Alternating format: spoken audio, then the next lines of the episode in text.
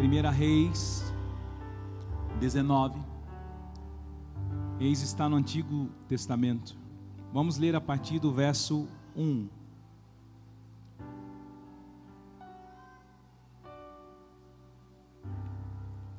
Acabe contou a Jezabel tudo que Elias havia feito e como havia matado todos os profetas à espada. Então Jezabel mandou um mensageiro a Elias para dizer-lhe: Que os deuses me castiguem se amanhã, a estas horas, eu não tiver feito com a sua vida o mesmo que você fez com a vida de cada um deles. Elias ficou com medo, levantou-se e, para salvar a vida, se foi e chegou a Berseba, que pertence a Judá, e ali ele deixou o seu servo. Ele mesmo, porém, foi para o deserto, caminhando um dia inteiro. Por fim, sentou-se debaixo de um zimbro, sentiu vontade de morrer e orou: Basta, Senhor, tira a minha vida, porque eu não sou melhor do que os meus pais. Deitou-se, dormiu debaixo de um zimbro, e eis que um anjo tocou nele e lhe disse: Levanta-se e coma. Elias olhou e viu perto de sua cabeça um pão assado sobre pedras em brasa e um jarro de água. Comeu, bebeu e tornou a dormir. O anjo do Senhor voltou, tocou nele e lhe disse: Levanta-se e coma, porque a viagem será longa. Então Elias se levantou, comeu e bebeu, e com a força daquela comida, caminhou quarenta dias e quarenta noites até Horebe, o monte de Deus. Ali entrou numa caverna, onde passou a noite, e eis que a palavra do Senhor veio a ele e disse: O que está fazendo aqui, Elias? Ele respondeu: Tenho sido muito zeloso pelo Senhor, pelo Deus dos exércitos, porque os filhos de Israel deixaram a tua aliança derrubaram os altares teus e mataram os teus profetas à espada. Só eu fiquei. E eles estão querendo tirar minha vida agora. Então foi-lhe dito: saia daí, fique diante do Senhor no monte. Eis que o Senhor estava passando, e um grande e forte vento fendia os montes quebrava as rochas diante do Senhor, mas o Senhor não estava no vento. Depois do vento, houve um terremoto, mas o Senhor não estava no terremoto. Depois do terremoto, veio fogo, mas o Senhor não estava no fogo. E depois do fogo, veio um som de um suave sussurro. Quando Elias ouviu isso, cobriu o rosto com o manto e saindo, pôs-se à entrada da caverna.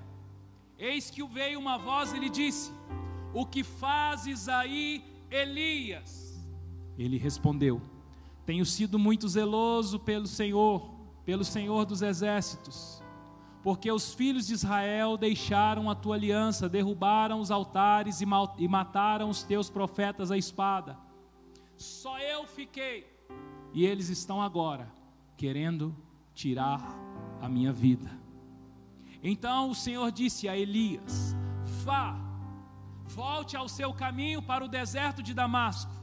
Chegando lá, unja a Azael como rei da Síria. Unja também Jeú, filho de Ninse, como rei de Israel. E Eliseu, filho de Safate, como profeta em, em seu lugar quem escapar à espada de Azael, Jeú matará. Quem escapar da espada de Jeú, Eliseu matará. Também eu conservei em Israel sete mil de todos os joelhos que não se dobraram a Baal e a toda a boca que não o beijou.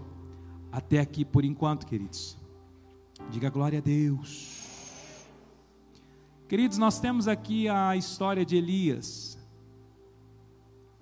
talvez o mais renomado profeta mencionado na Bíblia. E isso tudo acontece em uma época em, em que Israel havia deixado a aliança com o Senhor, Israel voltou a praticar o mal, e especifica, especificadamente, através de Acabe e sua mulher Jezabel, eles voltaram a adorar a Baal. Baal era uma divindade que teve nesse reinado de Acabe, e no auge desse reinado, no, auge dessa idolatria a Baal, é que Elias aparece mencionado. Agora, para falar desse episódio onde Elias é ameaçado, e a história todo mundo sabe: Elias é ameaçado, vai para debaixo de um zimbro, pede para si a morte. Depois disso, o anjo toca ele, dá comida para ele, ele dorme, dá comida de novo, ele levanta, ele vai para o Monte Horeb, que é o monte de Deus, mas chegando lá ele entra numa caverna. História todo mundo conhece.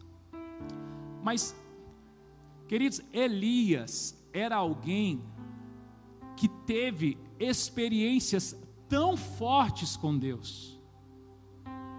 Pega uma experiência sua que hoje lhe ajuda a embasar a sua fé. Por exemplo, eu já contei que uma vez eu machuquei o meu tornozelo, e aí deitado em casa, naquela época ainda frequentando a igreja, mas não tinha largado a capoeira, e meu tornozelo machucado, e de tarde eu fiz uma oração muito simples, e o Espírito veio na sala da minha casa, onde eu morava com a minha mãe, e curou meu tornozelo. Foi uma experiência muito forte. E até hoje, durante momentos de guerra, momentos tão pesados na minha vida, eu me lembro disso e isso alimenta a minha fé.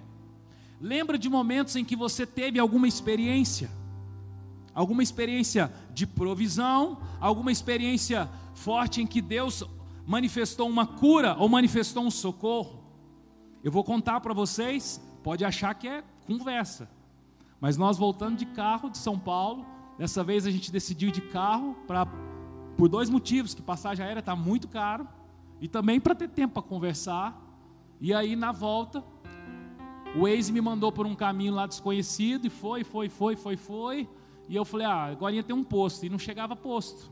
Não chegava posto. Meu carro é a diesel, meu carro foi mostrando mais 50, tal, tal, tal. Aí furou o pneu, troquei o pneu, aquela coisa toda, mais 10, mais 12, mais tá. Quando chegou em Zero quilômetros. Renato, já viu quando marca? Eu tinha combustível para zero. Zero. Cheguei na BR-153. Olhei para um lado, para o outro. Nada de posto. Falei, amigão, um posto aqui é onde? Ah, 12 quilômetros para cá e 20 para cá. Essa é a hora que você fala, vixe. Você nunca acabou gasolina com você? Então você sabe que é, né? E aí, queridos, eu pensei, já pensei na logística, vou ter que pegar a Cibele, trancar o carro e só eu e ela com um caminhoneiro, daqui 20 km, pegar um gato. Só que aí eu estiquei o pescoço e vi um posto de gasolina abandonado.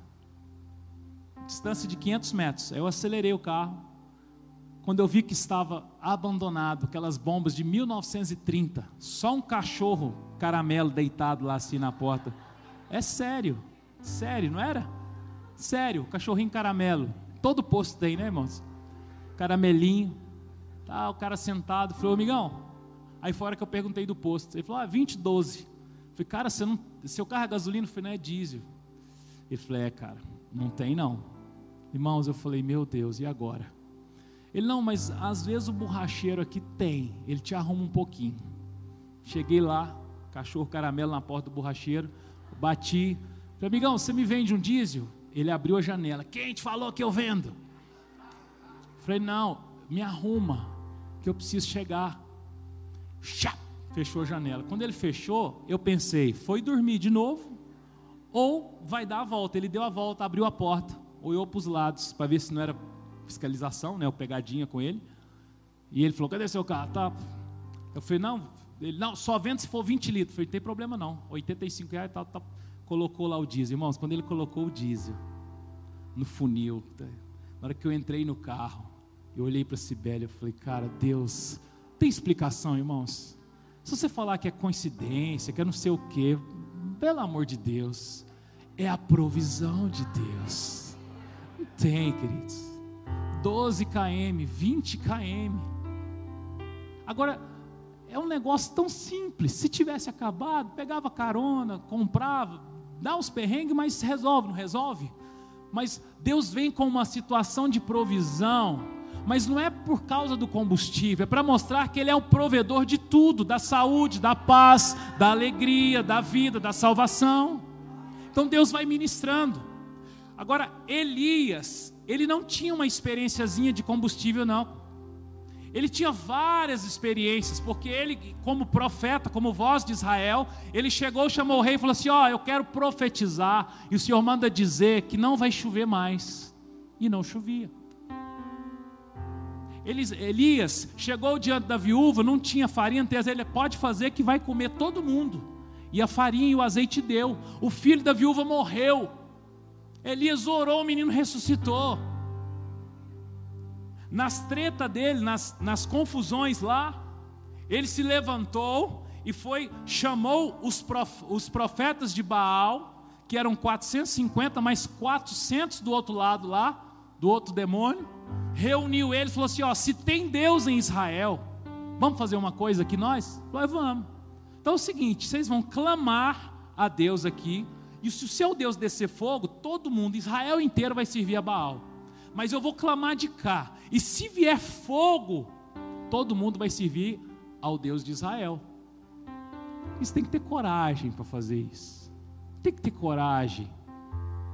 E eu confesso para você, na hora que eu estava olhando, como é que chama esse negócio do, do carro? É computador de bordo, né? Que fala. Na hora que eu estava olhando, Deus mandou eu tirar desse negócio. Falta 20, falta 15, falta 14. Deus mandou que ele falou assim: tira disso, tira. E eu só ficava olhando para isso. E eu teimei.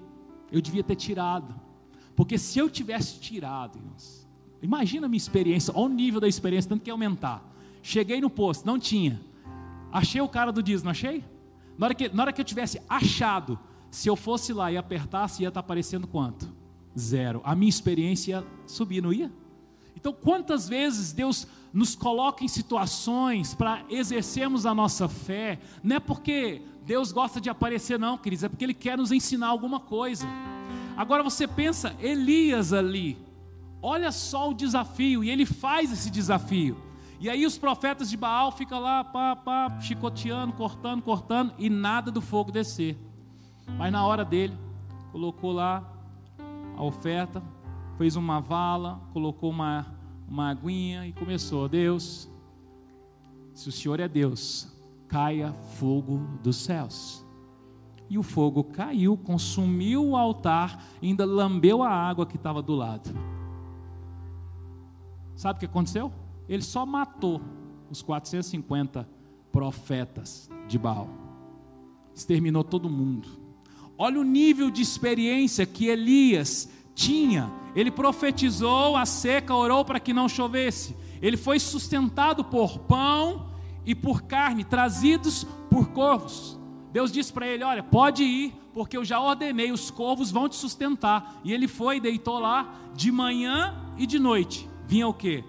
Pão fresquinho, pão assado na brasa e a água do ribeiro. De manhã e de noite. De manhã e de noite. Ele também foi sustentado pela viúva que eu mencionei. Ele orou e o filho da viúva ressuscitou. Ele desafiou os profetas de Baal e fez descer fogo do céu. Ele orou e voltou a chover. Olha o nível de experiência com Deus, nível de intimidade. Elias era a voz para Israel, era a voz de Deus para Israel. Só que ele era homem. Diga comigo, Elias era homem. E aí, queridos, quando Jezabel a esposa de Acabe, fica sabendo o que aconteceu, ela manda uma mensagem. Eu li, nós lemos aqui. Jezabel então enviou um mensageiro e mandou dizer: amanhã, nessa mesma hora, se eu não fizer o que você fez com os meus profetas, eu vou morrer. Mandou uma palavra de ameaça, uma palavra para trazer medo sobre a vida de Elias. E quando Elias recebe essa mensagem, ele se enche de medo. E o interessante é que ele recebe a mensagem e ele tinha um servo que o acompanhava. E a Bíblia diz que ele recebeu a mensagem, teve medo, deixou o servo, deixou ali o seu companheiro e foi caminhando até chegar debaixo de um zimbro, de uma árvore. E debaixo dessa árvore, aterrorizado pelo medo, ele pede para si o que há? Pede o que há? As pessoas dizem, não, porque Elias entrou numa caverna e pediu a morte. Não foi. Ele pediu a morte antes de entrar na caverna. Sabe essas coisas que a gente ouve e repete? E aí você vai ler a Bíblia e você vai ler e fala, gente, espera aí, não foi assim.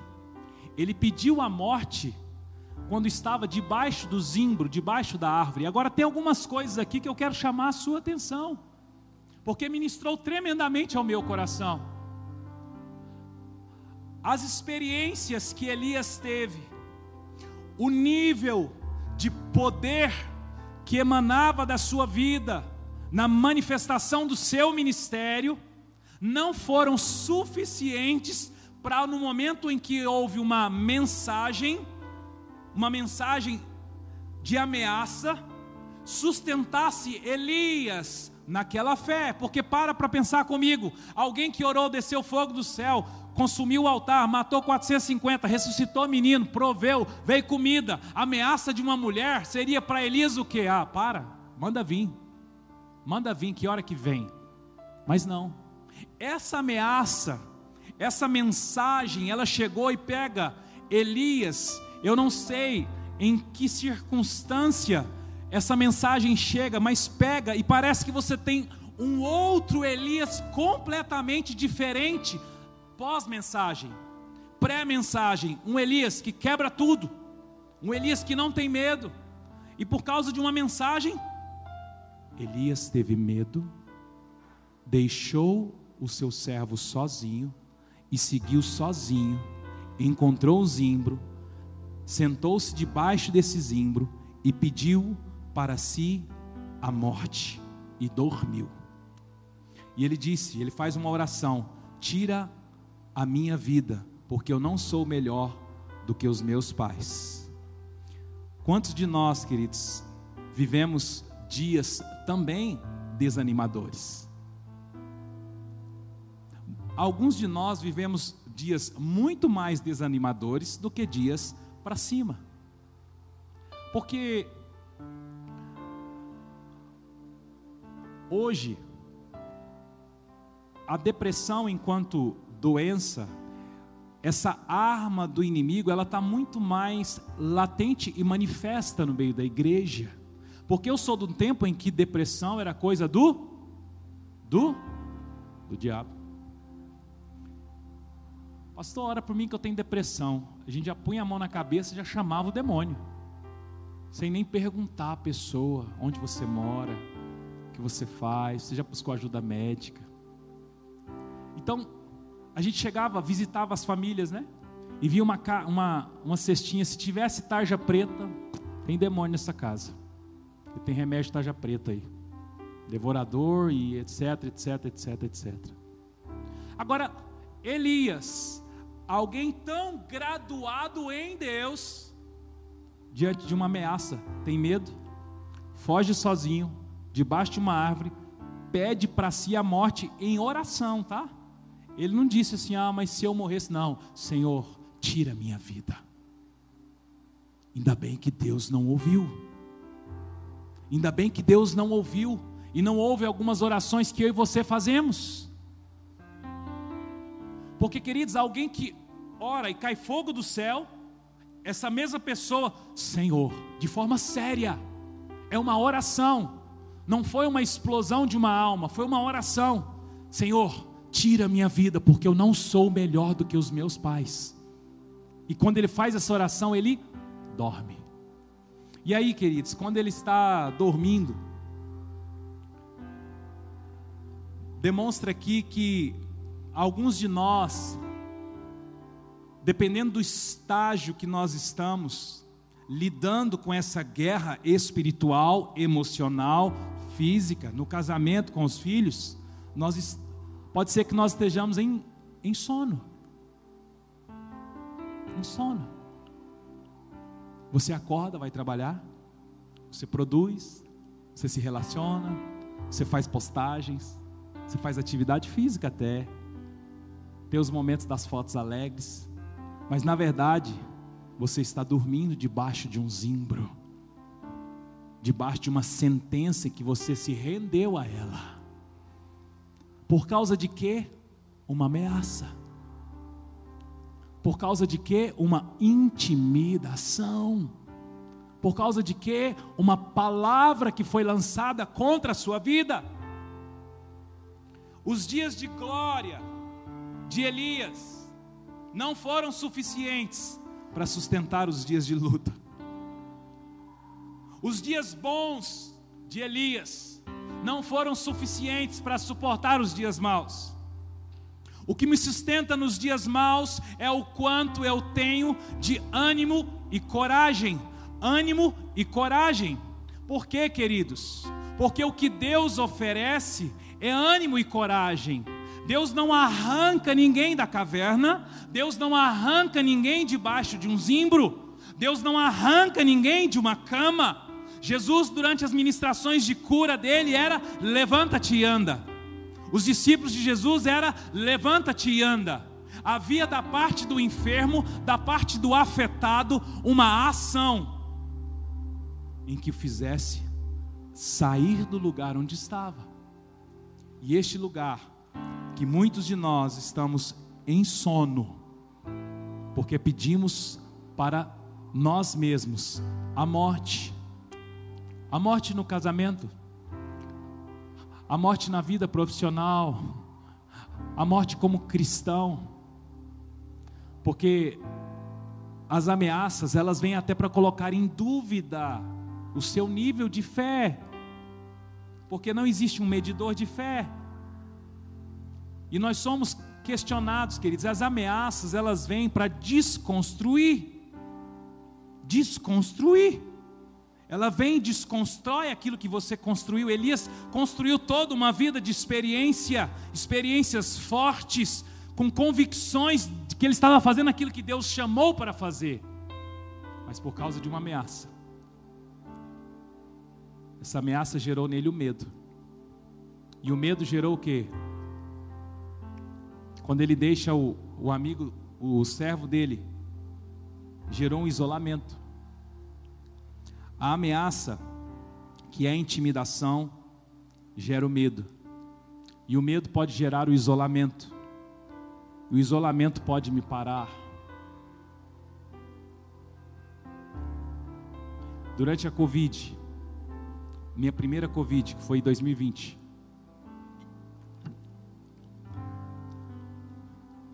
eu posso dizer para você que eu vi um buraco negro embaixo dos meus pés durante três dias. Se você, você fala, mas como? Cara, você é um pastor, você conhece a Bíblia. Primeiro, você não consegue ler. Você começa a orar e não consegue.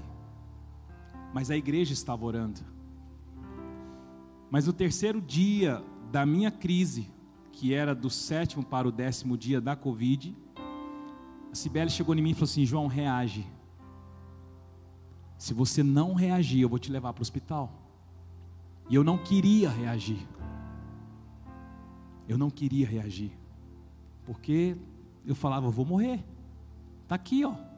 Eu não conseguia abrir os olhos, irmãos. Eu só chorava, chorava, chorava, chorava. Mas quando ela ela chegou para mim e disse: reage, reage. Eu tive que buscar o ânimo que Deus colocou aqui dentro, para fazer uma oração e falar: Deus, eu quero. Quando eu disse Deus, eu quero. No outro dia eu acordei balancei a cabeça, não tinha mais nada, queridos. Foi o décimo dia. Eu estou mencionando o fato da Covid, porque foi a experiência mais profunda que eu tive com o desânimo. Mas o desânimo ele não vem só em situações de enfermidade. Pode ser que neste momento você esteja passando por uma intimidação, um medo, e que faz com que você, primeira coisa, se isole. Elias tinha um servo com ele, Renato. No momento da ameaça, ele abandona o servo, não é o servo que o abandona. E quantos de nós, no momento do medo e da ameaça, nós nos isolamos? Porque não queremos nos expor. Deixa eu dizer uma coisa para você: o isolamento vai fazer com que você pare debaixo de uma árvore e você vai pedir a morte para a sua vida. Não ande só, não vale a pena. Vença isso. Chama alguém na sua casa e abre seu coração. Pare de dizer que está tudo bem. Pare de dizer que vai melhorar. Não vai melhorar. Se você não entrar com o que precisa entrar, vai passar. Não vai passar, porque um abismo chama outro abismo. Não é assim que resolve. Resolve quando vem alguém e diz para você: levanta-te, o que, o que você está fazendo aí? Levanta-te, o que você está fazendo aí? E quando Elias está nessa, nesse profundo lugar, debaixo de um zimbro, ele faz a oração, pede a morte, ele dorme. Aí Deus envia quem? Um anjo. E o anjo toca Elias. Toca Elias e coloca diante dele a comida e o anjo diz para ele: Levanta-te e come. Veja comigo, 19, veja o verso.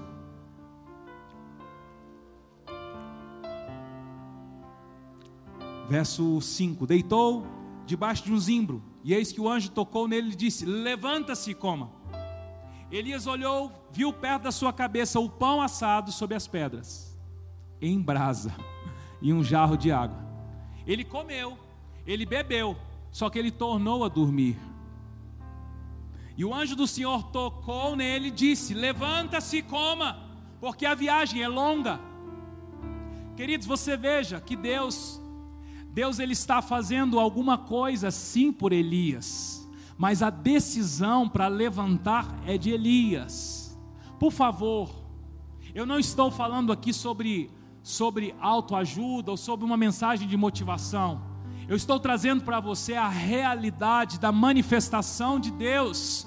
Deus chega, envia um anjo para Elias. O anjo diz: Levanta, porque se Elias não tivesse levantado, ele não tinha comido. Levantar era parte dele. Ele levanta e ele come, só que ele dorme de novo.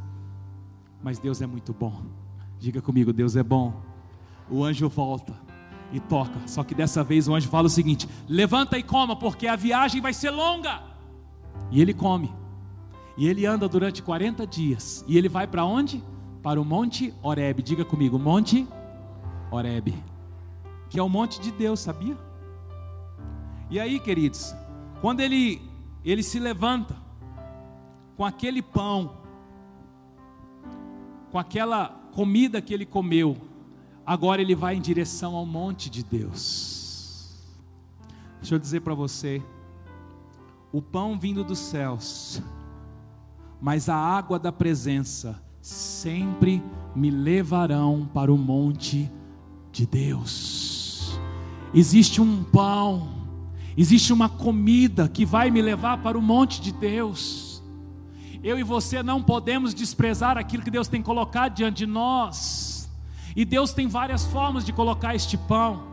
De repente é através da palavra de repente através de um apacentamento, de repente através de alguém que chega para você e diz: reaja, de repente alguém que chega para exortar você, de repente alguém que chega para lhe dar uma palavra, alguém que chega com um pão, é este pão que vai te conduzir até o monte de Deus.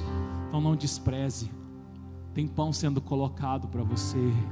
De repente, este culto aqui hoje é um belíssimo de um pão. Um pão para que você Volte a andar. Saia desse zimbro, mas vá em direção ao monte Oreb, o monte de Deus, o monte aonde tem revelação da palavra. Queridos, nós devemos procurar as revelações nos lugares corretos.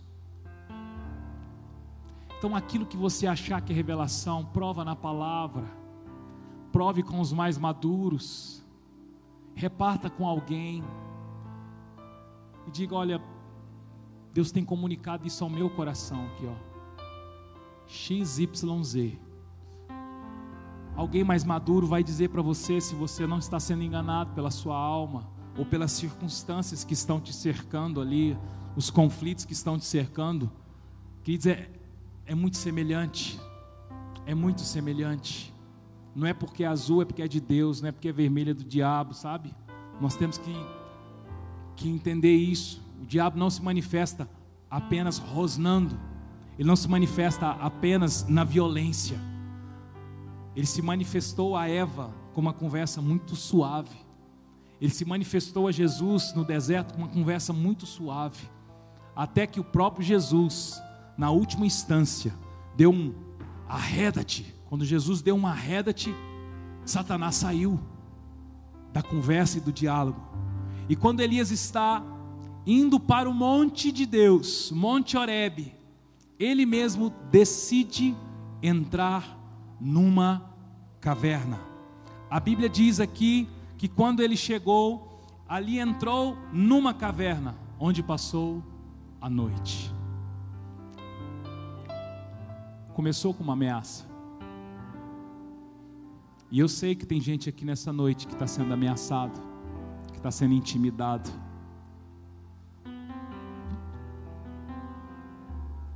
Essa ameaça ela vai crescer. E quando ela cresce, o medo vai fazer com que você se isole. E quando você se isolar, você, quando você está isolado, queridos, você sai de si, ao ponto de pedir a morte. Meu Deus, como? Não precisa levantar a mão.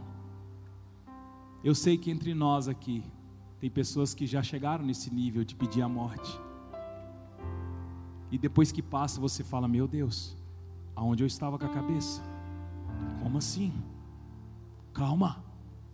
Sabe por quê? A ameaça trouxe o medo, o medo te trouxe o isolamento, você se afasta, debaixo de um zimbro você pede a morte para si.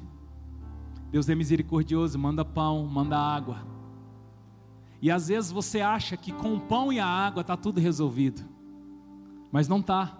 Não, mas eu estou indo para o Monte Horebe de Deus, eu agora estou na igreja. Eu e minha esposa agora está tudo ajustado, eu e meus filhos, nossa, lá em casa agora tem um culto no lar. Nossa, está uma bênção, está tudo uma bênção. Cuidado, porque a ameaça e o medo podem te apontar uma caverna ali, ó. Aí você diz: Não, eu não sou assim. Eu sou alguém equilibrado emocionalmente. Eu sou alguém fortalecido. Tá bom. Elias era fraco, né? Elias então era um bobinho. Elias era alguém tadinho, ele tinha muitos traumas. Não, queridos. Elias era alguém tão forte, mas tão forte, que era a voz de Deus para Israel. Eu não estou querendo diminuir você, eu só estou querendo dizer que, cuidado, não subestime o inimigo. Não subestime, não se apoie no seu próprio entendimento, na sua própria maturidade ou no seu próprio nível espiritual, porque você pode ser encontrado a qualquer momento dentro de uma caverna. Leia comigo o verso 8, verso 9, 19 e 9. Ali entrou numa caverna onde passou a noite. E eis que a palavra do Senhor veio a ele e lhe disse: O que você está fazendo aí, Elias? Ele respondeu: Tenho sido muito zeloso pelo Senhor, Deus dos exércitos, porque os filhos de Israel deixaram a tua aliança, derrubaram os teus altares, mataram os teus profetas à espada, e eu fiquei só. E eles estão querendo tirar a minha vida. O quanto desse relato de Elias é verdade. Eu pergunto para você, você não precisa responder, precisa só pensar. O quanto esse relato dele é verdade? Veio uma voz e disse: O que fazes aí, Elias? Ele diz: Eu tenho sido muito zeloso pelo Senhor. Os profetas foram, mortos, foram mortos. Eu fiquei sozinho. Eu estou cansado. E agora a tal de Jezabel procura me matar. É verdade o relato. Só não é verdade que ele está sozinho. Eu não posso atribuir a Elias aqui um certo orgulho, eu não posso falar isso. Porque eu, porque eu, porque o relato dele é esse, porque eu fiz, eu quebrei tudo e agora estou sozinho. Não, eu quero olhar pela uma ótica de que ele, pelo menos desconhecia que havia sete mil que não haviam se prostrado a Baal. Ele pelo menos desconhecia que aquele Deus que mandou fogo do céu, o Deus que ressuscitou o menino, o Deus que parou a chuva, que fez chover, o Deus que proveu a farinha e o azeite, o Deus que fez todas aquelas coisas, poderia também livrá-lo da morte. E quantos de nós, quando estamos dentro da caverna, ao sermos questionados, nós vamos justificar. Ah, mas eu também, né? Olha só, fui abusado, fui traído, ninguém gosta de mim, ninguém me entende. Eu já servi, já tive igreja, já, já preguei, já fui missionário. Eu orava e revelava, mas lá tinha um pastor lá que pegava no meu pé, ou tinha um irmão, ou tinha uma. Aí justificou.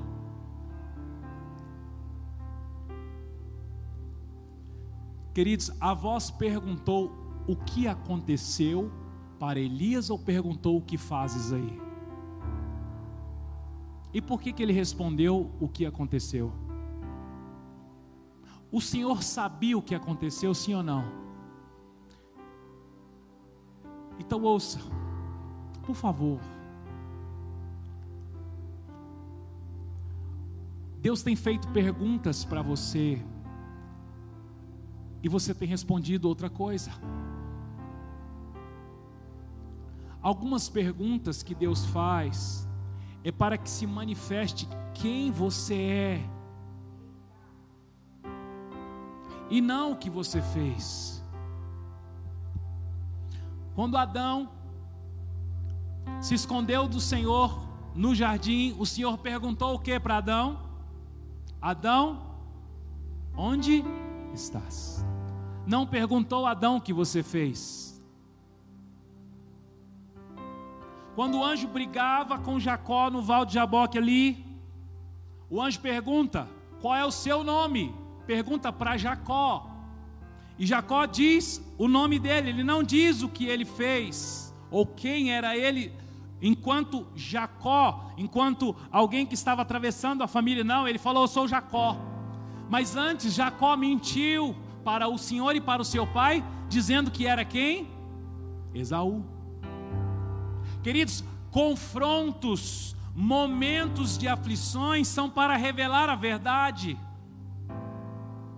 Então a verdade é que Elias foi para a caverna porque ele estava com medo, porque ele estava desconsiderando o Deus de Israel que havia feito tudo aquilo, mas ele não, ele colocou os olhos nas circunstâncias, nós temos colocado também olhos em circunstâncias, justificado, responsabilizado terceiros por nossas escolhas. Deus tem feito muito por você. Mas o meu casamento, Deus te deu o casamento. Quem conduziu ele até aqui nesses anos foi você mas o meu filho, Deus te deu um filho, na sua criação, você tomou atitudes certas e erradas que o trouxeram a este momento de conflito. Mas a minha situação financeira, Deus te deu o dia para você trabalhar e começar a produzir, começar a gastar. Ao passar dos anos, você chegou numa situação financeira. Você precisa assumir a sua responsabilidade. Quando eu falo de maturidade, queridos, é porque Deus já vem ministrando no meu coração em que nós vamos transicionar e já começou 2022. Nós vamos transicionar em maturidade. Filhos maduros. Filhos maduros assumem suas responsabilidades, filhos maduros carregam a parte mais pesada. Lembra da história do violino, da brincadeirinha que eu faço? Nós somos aquele que toca o violino quando está afundando. Por quê? Porque eu me inscrevi para ser soldado. Não, pastor, eu, eu, não sou obreiro, não, eu só estou aqui na igreja. Ó, se você vem aqui nessa igreja aqui, para ouvir a palavra aqui, você não escapa, não, você é soldado. Porque nós ministramos aqui, sabe, uma comida sólida. Nós não passamos pano nós não damos palavrinha motivacional para você vir aqui fazer um, para ganhar alguma coisa de Deus, não.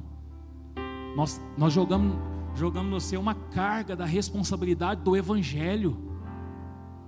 Então isso não está relacionado a ministério. Este peso, essa responsabilidade não está relacionado a uma hierarquia ministerial, está relacionado à responsabilidade pelo que você ouviu, porque você é responsável por tudo aquilo que você já ouviu. Às vezes você não se sente pesado para algumas coisas. Por quê? Porque, queridos, a ignorância, ela é boa no sentido porque ela te preserva e te protege, não é? Porque quando você está no tempo da ignorância, mas depois que você entende o que Deus realmente espera de você, quando você entende o seu encargo, quando você entende a sua responsabilidade, Cara, você não consegue dormir. Você não consegue, você fica, você fica pilhado. Por quê? Porque você entende que você foi chamado para algo maior.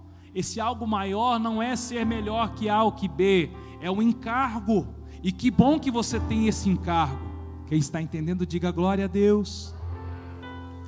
E depois que Elias conta uma história, a história que ele conta é: eu tenho sido muito zeloso, bababá, bababá, babá. Então lhe foi dito no verso 11, a voz que estava falando, que era a voz do Senhor: saia daí e fique diante do Senhor no monte. Eis que o Senhor estava passando. Um grande e forte vento fendia montes e quebrava rochas diante do Senhor, mas o Senhor não estava no vento. Queridos, agora ouça. A voz, porque aqui diz que quando ele estava numa caverna, a palavra do Senhor veio a ele. Nós não podemos entender que o próprio Senhor estava lá, veio a palavra. Eu preciso considerar que ele era um profeta, que ele estava acostumado a, tipo assim, opa. Então veio a palavra. Quando veio a palavra, ele justifica. Quando ele justifica, a voz diz a ele: Cadê? Saia daí e fique diante do Senhor no monte. É uma voz imperativa, dando um sacode Elias. E Elias fica de pé no monte, e vem um vento tão forte, mas tão forte, que as rochas se quebram. Mas o Senhor não estava no vento. Aí vem um terremoto, não sei quantos graus Celsius, mas vem um terremoto violento o Senhor não estava no terremoto. Aí vem o fogo. Fogo, irmãos. Fogo. Mas o Senhor não estava no fogo. Mas então veio um vento suave. Diga comigo, um vento suave. Veja o verso 12, verso 12. Depois do terremoto veio o fogo, mas o Senhor não estava no fogo. Depois do fogo veio um som suave, sussurro. Quando Elias ouviu isso, cobriu o rosto com o manto, saindo, pois-se a entrada da caverna. Eis que veio uma voz e lhe disse: O que está fazendo aí Elias? E ele respondeu. Ele conta a história de novo, irmãos. Tenho sido muito zeloso pelo Senhor, Deus dos exércitos, porque os filhos de Israel deixaram a tua aliança, derrubaram os teus altares, mataram os teus profetas à espada, só eu fiquei e eles estão querendo tirar a minha vida. Então o Senhor disse a Elias: Vá, volte ao seu caminho para o deserto de Damasco. Chegando lá, você vai ungir Fulano, Beltrano, e Ciclano. Queridos,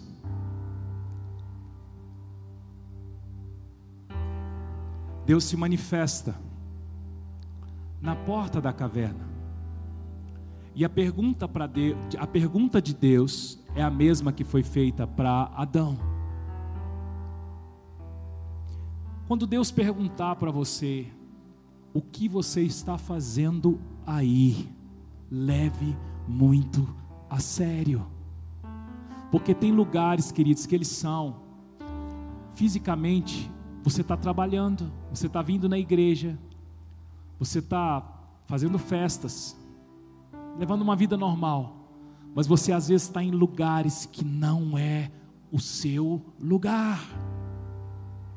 E a voz do Senhor vai questionar você e vai dizer: O que fazes aí?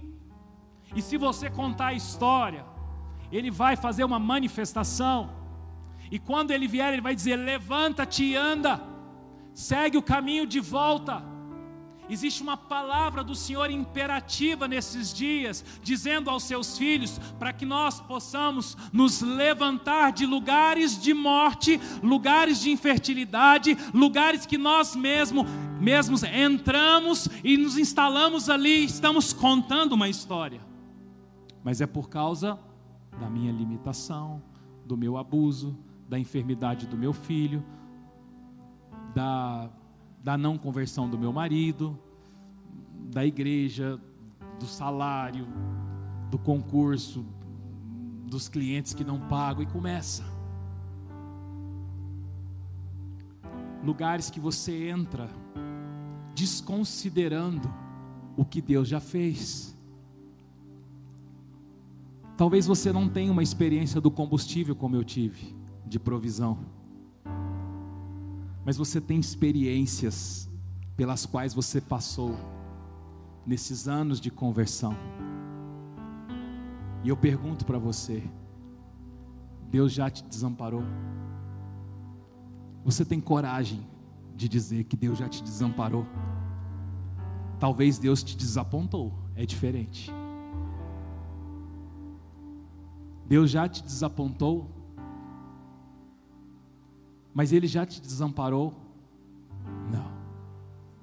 Porque circunstâncias que você achava que você não ia suportar. Ó você aqui. Estamos em 2022. Circunstâncias que você pensava no seu casamento, na sua criação de filhos, problemas que você achava agora acabou. Olha você aqui. Sabe por quê, queridos? Porque ele insiste a fazer os seus filhos pegar o caminho de volta. O caminho é por aqui, o caminho é por aqui, levanta, o caminho é por aqui. Mas eu pedi a morte, não adianta. Queridos, quando você pede a morte, Deus não vai te matar. Agora você vai deixar de viver grandes coisas. Grandes coisas, eu não estou falando de grandes conquistas materiais, tá? Estou dizendo de cumprimentos de propósitos. Níveis de entendimento estabelecidos. Lugares espirituais. Lugares de entendimento e revelação que você entrou, que se você não tivesse posicionado, você não teria entrado. Não, pastor, mas eu não acredito que eu tenha perdido alguma coisa, não. Que minhas vidas, minha, minha vida está na mão dele. Queridos, eu acredito que o plano do Senhor era que Elias fosse até o fim e ele mesmo acabasse com Acabe, com Jezabel e toda aquela situação de Israel. Agora, ao mesmo tempo que eu tenho um Deus tão justo, que chega e dá uma pressão em Elias, quando Elias conta a história pela segunda vez, a impressão que eu tenho é que Deus fala: beleza, Pega de volta. Você vai ungir Azael, você vai ungir Jeú, vai ungir, vai ungir Eliseu. Deixa que eu termino para fazer o que eu tenho para fazer. Eu tenho essa impressão que Deus também foi nessa linha. Mas a tônica que eu quero dar é que vocês sabem que Elias não passou pela morte. Elias foi tomado por um redemoinho. Passou um carro, carro de Israel, seus cavalos e seus cavaleiros de fogo, dividiu Elias e Eliseu, e Elias subiu no redemoinho. Eu creio que Deus considerou tanto o que deu, o que Elias havia suportado por Deus. Mas observe que o foco de Deus não é o que você suportou por ele, porque Elias queria trazer esse foco, porque eu fiz, porque eu dou meu tempo, porque eu gasto os meus dias, porque eu agora estou sozinho. Esse foco Deus não deu, mas ao mesmo tempo Deus recolhe ele. Os discípulos de Eliseu falaram: Vamos procurar ele, vamos procurar por ele. Eliseu falou: Mas não é possível. Eu já entendi o que aconteceu aqui. Eu acho interessante que a Bíblia diz: Eliseu ficou sem graça e disse: Pode procurar. Eliseu ficou constrangido. Eles procuraram, não acharam, durante três dias. E quando não acharam, eles entenderam que Elias foi tomado pelo Senhor. Então, Deus não está bravo com você que pediu a morte. Não precisa contar a história para ele, ele conhece a história. Você só precisa reagir à chamada que ele está fazendo. Não, mas eu não moro numa caverna. Eu apenas alguns dias do mês, alguns dias do ano, quem me conhece já sabe, eu fico assim mesmo. Cuidado. Cuidado, porque o tempo em que você está lá, dentro dessa caverna, tem, tem profetas de Baal influenciando as crianças dessa cidade. Tem profetas de Baal desmanchando casamentos. Tem profetas de Baal desmanchando igrejas e relacionamentos. Tá, pastor, mas eu, de verdade, tem como eu só aceitar Jesus? e ser salvo, eu não quero entrar em confusão, eu não quero entrar em atrito. Queridos, tem jeito não. Você não vai conseguir. Eu já tentei. Muitos de nós aqui que eu sei já tentaram ter uma vida de crente normal, não consegue. Não consegue. Todo dia quer largar o ministério. Todo dia quer abandonar e quer só vir aqui na igreja ou qualquer uma igreja mais bonita, adorar o Senhor e voltar para casa. Não consegue. Por quê? Porque nós somos chamados para um tempo e para um propósito. E o fato de você não estar no seu propósito, pode ser que você esteja debaixo do zimbro ou já dentro de uma caverna. Pastor, mas eu não, eu, eu, eu, não, eu, não, me, eu não me reconheço depressivo, eu não estou falando sobre depressão. Eu estou falando no, no caminho que pode levar até lá: medo, intimidação, isolamento. E depois disso, vem o que? O pedido de morte e o sono. E o sono. E o anjo está lá. Levanta, olha o pão. Não, não vou hoje não. Olha o pão. Não, não quero conversar com ele. Olha o pão. Não, não quero resolver. Olha o pão. Olha o pão, levanta-te come. Vamos resolver essa parada. Vamos tratar os assuntos. Diga quem você é. Quando uma voz vier e dizer: O que fazes aí? É o que fazes aí e não o que te fez chegar até aí. O que fez chegar o Senhor já sabe.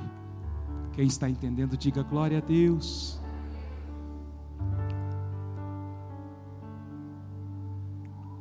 Tiago 5, verso 17. Tiago está pertinho de Apocalipse.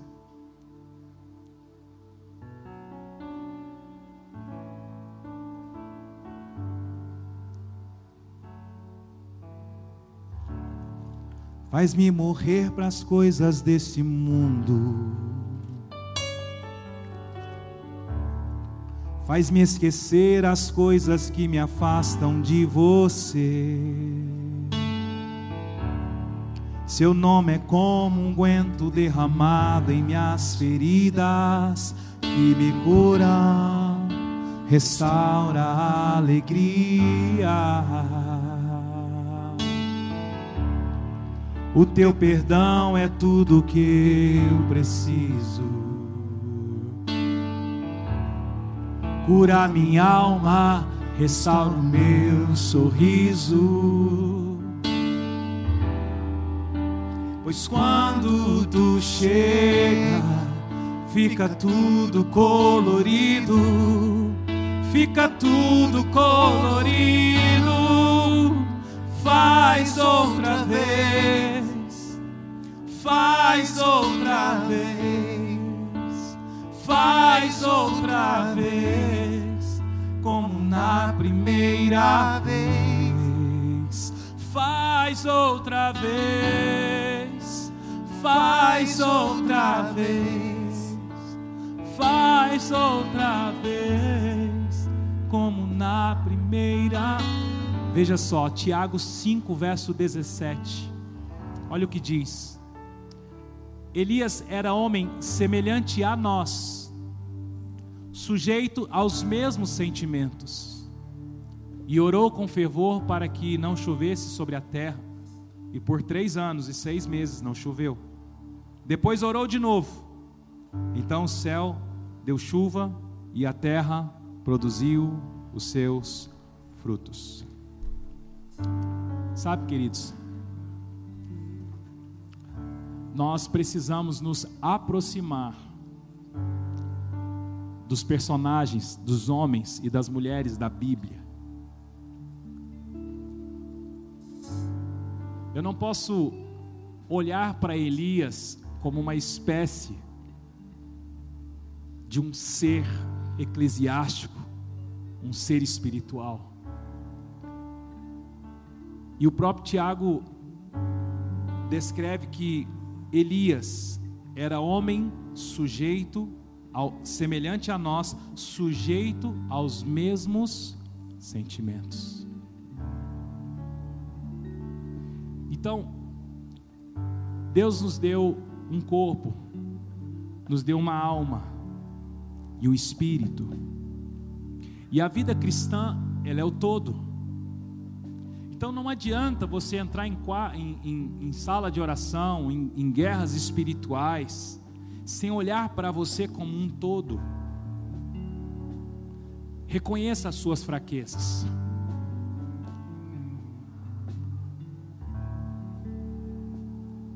Não reconhecer a fraqueza é soberba. E a soberba, ela precede o que? A? Hã? A queda ou a ruína. Quando fala de soberba, a gente fala, não, mas eu sou humilde, eu tenho um carro humilde, eu moro. Não tem nada a ver com vida financeira.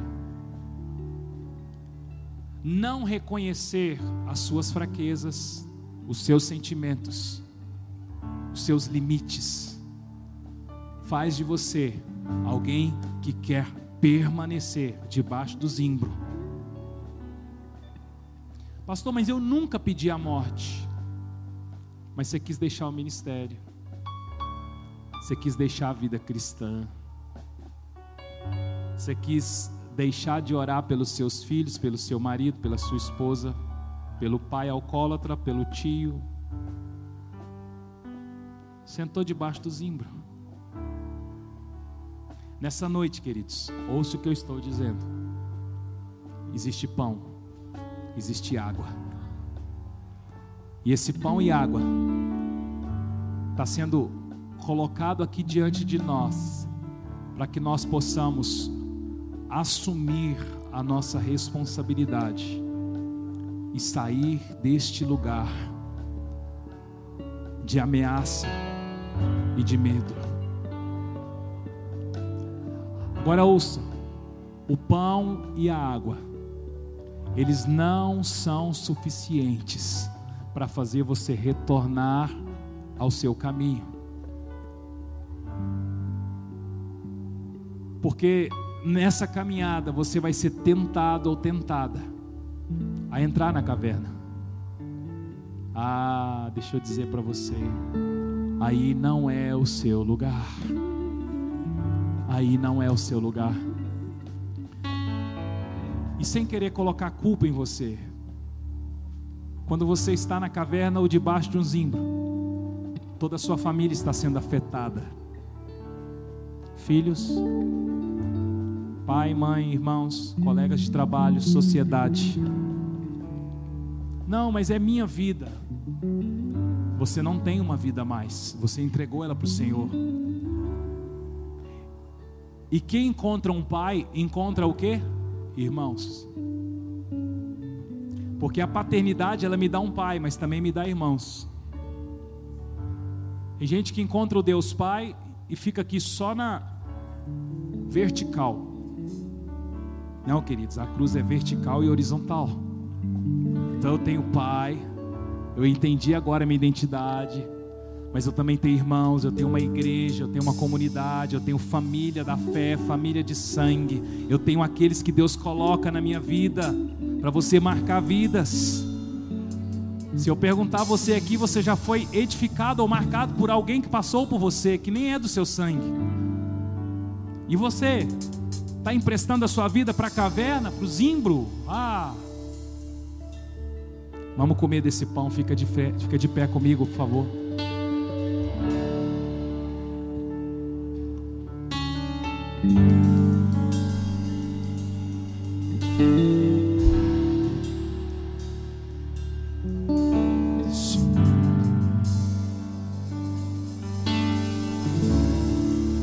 Faz-me esquecer as coisas que me afastam de você.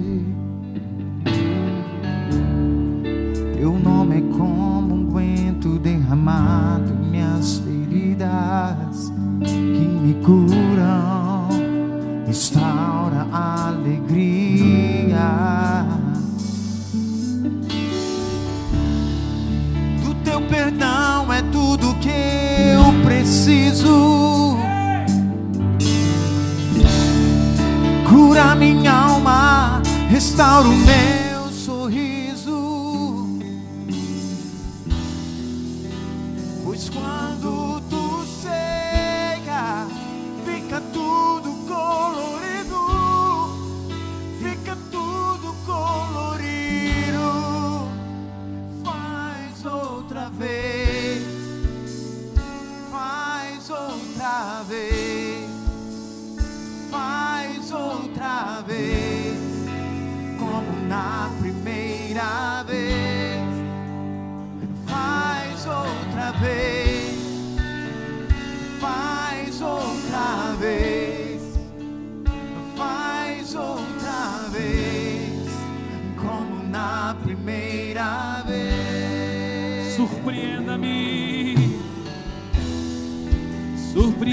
surpreenda-me de novo, Rei dos Reis, como na primeira vez.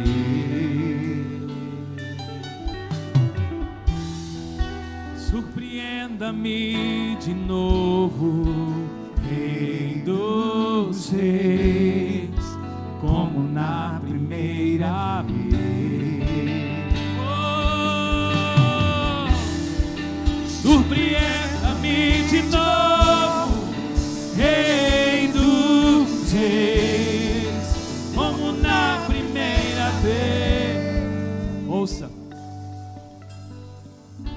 Como um pai se compadece dos seus filhos, assim o Senhor se compadece do- dos que o temem, pois Ele conhece a nossa estrutura e sabemos que somos pó.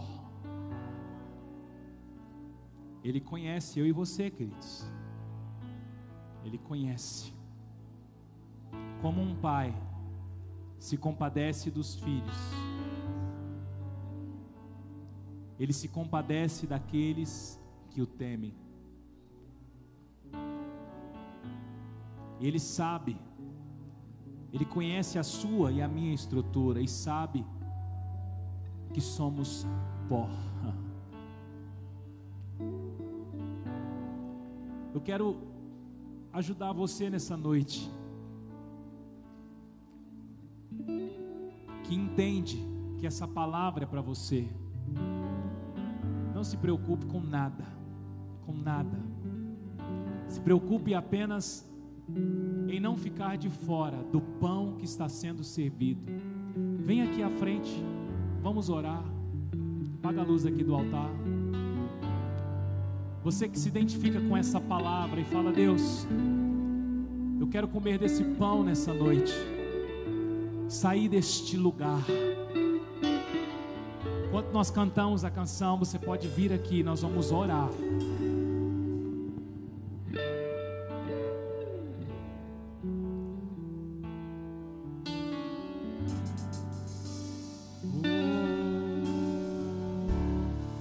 Faz-me morrer pras coisas desse mundo.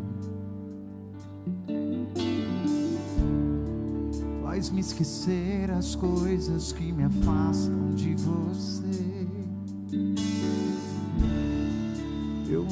Como um guento derramado minhas feridas que me curam, restauram. Lá em Provérbios 18, a palavra do Senhor diz que aquele que se isola busca o seu próprio interesse e despreza a sabedoria. Mas a palavra do Senhor também diz que é Ele que faz o solitário viva em família. Há uma família nessa noite aqui, uma igreja, para você que de alguma forma viveu por muito tempo isolado talvez buscando seus próprios interesses. O Senhor te dá uma família nessa noite. Nós queremos orar com você. Nós queremos te incluir nessa família e dizer: seja bem-vindo. O Senhor te faz membro, participante dessa família de fé.